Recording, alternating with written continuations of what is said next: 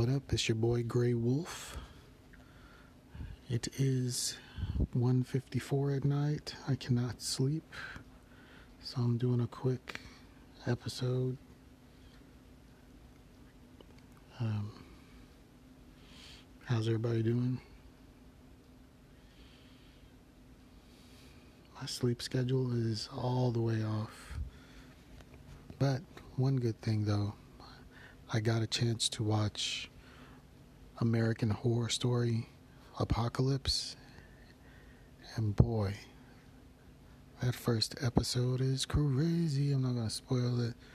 But let's just say the very first episode connects the first season.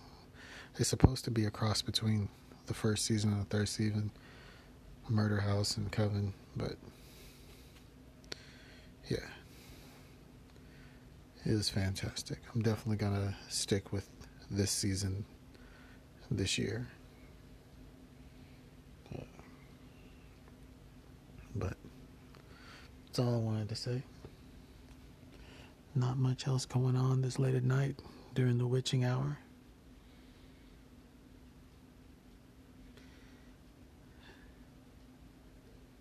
I'll talk to y'all later.